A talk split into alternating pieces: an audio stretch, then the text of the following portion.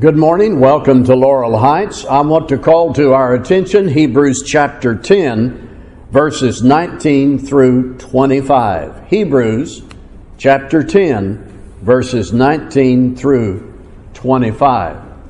The book of Hebrews is a call to action. A call to action addressed to people who were being distracted being tempted to wander away from vigorous activity of faith in Christ. One way the writer expresses what they needed is this phrase full assurance of faith. Hebrews 10, I'm beginning at verse 19. Therefore, brothers, since we have confidence to enter, the holy places by the blood of Jesus, by the new and living way that He opened for us through the curtain, that is, through His flesh. And since we have a great priest over the house of God, let us draw near with a true heart in full assurance of faith with our hearts sprinkled clean from an evil conscience and our bodies washed with pure water. Let us hold fast the confession of our hope without wavering, for he who promised is faithful. And let us consider how to stir up one another to love and good works, not neglecting to meet together as is the habit of some, but encouraging one another, and all the more as you see the day drawing near. I'm interested in this expression in verse 22 full assurance of faith. Look back in the paragraph. What is written here? About full assurance of faith. First of all, it is possible to have full assurance of faith because of the blood of Jesus who provides the new and living way. We have him as our great high priest over the house of God, and this is all about access we have to God through Jesus Christ. We must draw near with a true heart, hold fast our confession, and not neglect the assembling of the saints, so that so that as we encourage one another and walk in this new and living way provided by Jesus Christ, we have and we nourish ourselves by full assurance of faith. Now, that's a summary. Look back now in the passage for imperatives. And there are two imperatives reinforced by one prohibition. An imperative is something that is essential, it is required. It must be done. I want you to look at two imperatives in our text, and that's followed by a prohibition. Imperative number one draw near. Imperative number two hold fast. And that's followed by the prohibition not neglecting to meet or assemble together. Some translations, like the American Standard Version, not forsaking our own assembling together as the custom of some is. So, unless I'm missing something, the urgent message for those Christians and for us is in order to have and nurture full assurance of faith, draw near, hold fast, and don't neglect assembling together with the saints. Here's where I want to start. Are you close to God? All through Scripture, when you look at passage after passage about the people of God, the faithful people of God are said to be close to God. They want to be close to God. They want to be closer to God. They cherish the truth that they have access to God through Jesus Christ. So, given all of that, are you close to God?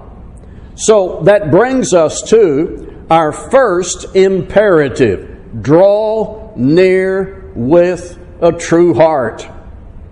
Draw near with a true heart. Last Sunday I spoke about worship, and I wanted to remind us worship is about who God is and our reverent response to Him. The more we learn about God from His Word, the more we apply what He has said to us, the more we learn about Jesus, His life, and His teaching, we take all of that in, we dwell on that, live by that, and correct our course as we go along. And what's happening is movement closer to God in all those things. That moves us closer to God. If we process all of that in a sincere heart, we learn about God from His Word, we apply what He said, we learn about Jesus and follow Him, and as all that takes place in our lives, we are moving closer to God. It says here, draw near with a true heart. As you consider that, turn a few pages, please, and find Hebrews 11 and verse 6. Hebrews 11 and verse 6, where it says, Without faith, it is impossible to please Him. That's please God. For whoever would draw near to God must believe that He exists and that He rewards those who seek Him. I believe in God, but do I seek Him? I'm not an atheist, but am I really drawing near to God? Or do I just drop His name from time to time in prayer? And do I just come to a place from time to time, but perhaps without full sincerity and discipline of heart. Likewise, in James 4 and verse 8, draw near to God, and He will draw near to you. And that means, James goes on to say, cleansing your hands, purifying your hearts, humbling yourself before God. A lot of the things we do necessarily involve buildings and budgets and details and plans and arrangements and times of service and giving. But inside, every one of us, back of all these things, there has to be this fundamental desire that as we do all these things, we are drawing closer to God in order to have what the writer refers to here as the full assurance of faith. It is through disciplined thought, prayer, personal self examination, regular contact with the Word and God's people that we draw near to God. And James says, He will draw near to you. The Hebrew writer wants us to know this is part of what is called full assurance of faith. That's imperative number one. Imperative number two is to hold fast the confession of our hope without wavering. If you believe strongly in God today, and you long for that eternal home with Him in heaven, and you are mindful of what you need to do with your life in that regard, but tomorrow you're just not as strong about it. Beware of wavering. The word we may sometimes use is periods of doubt. I want to say to us if you have doubts, don't ignore those doubts. Doubts, wavering, doesn't just go away automatically over time. Doubts must be confronted and recognized honestly and then diligently addressed through study and truth and power and diligence to avoid where doubt can lead.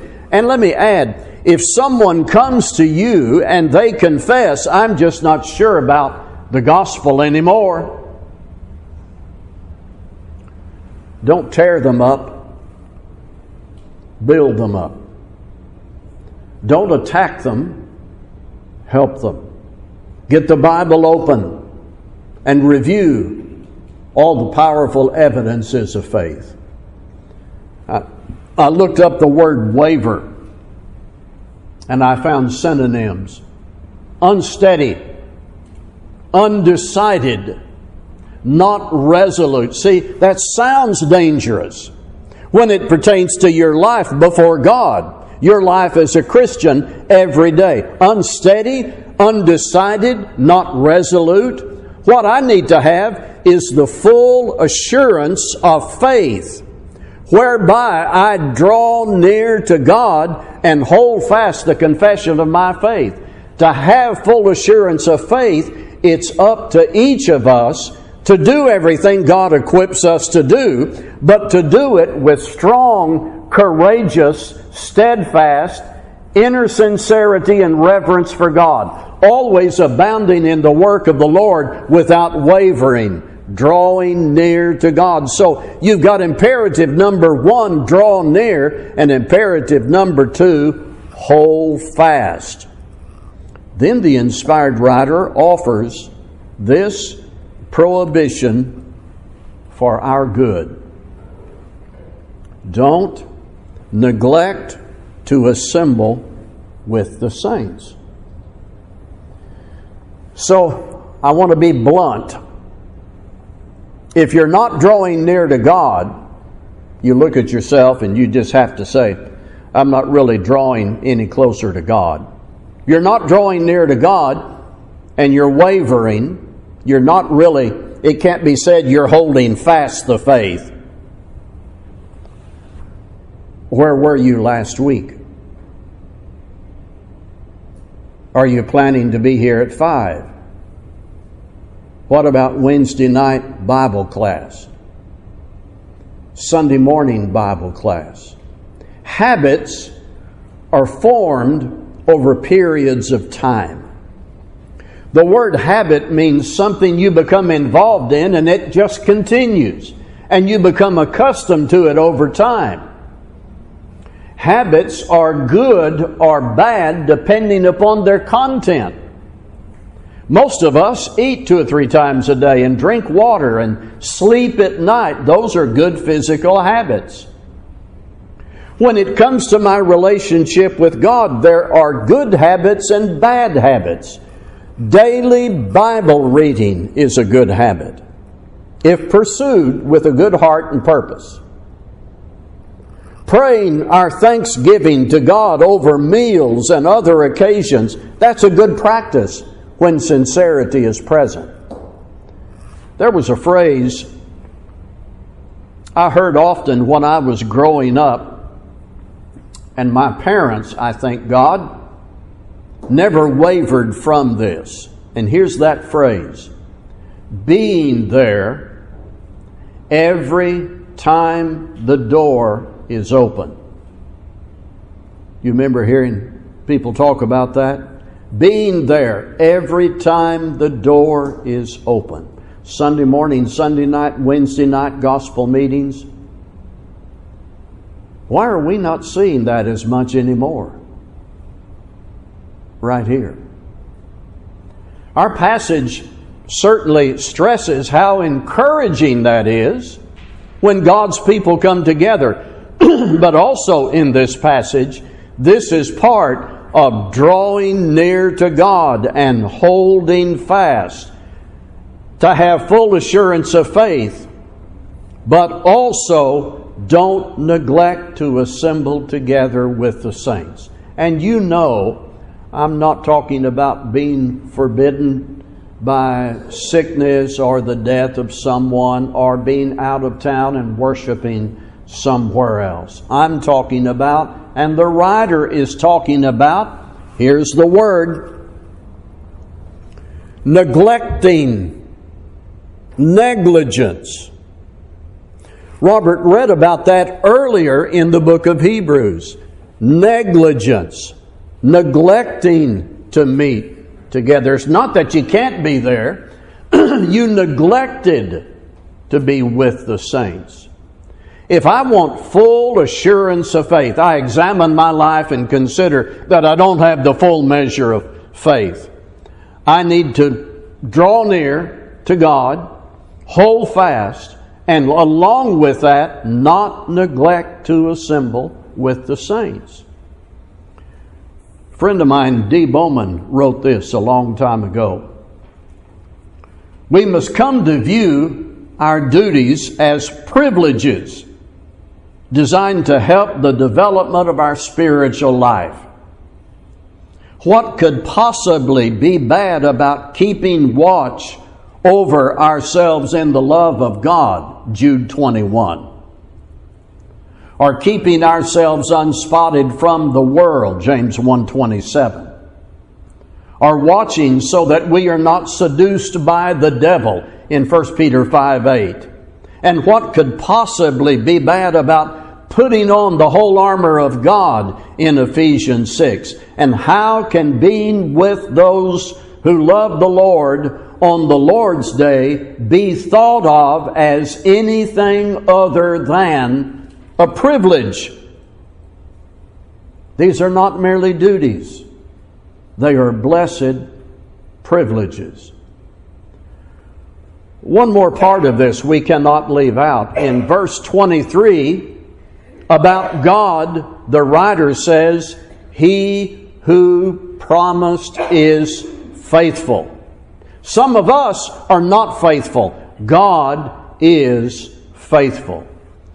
Do you need some incentive this morning to reach greater heights in your faith, to pursue holiness with godly fear, to just do better about prayer and attendance and serving one another and evangelism and relationships and all the other privileges God has granted? I want you to listen again to our passage. And this time, this time I read, I'm going to keep reading down through verse 31.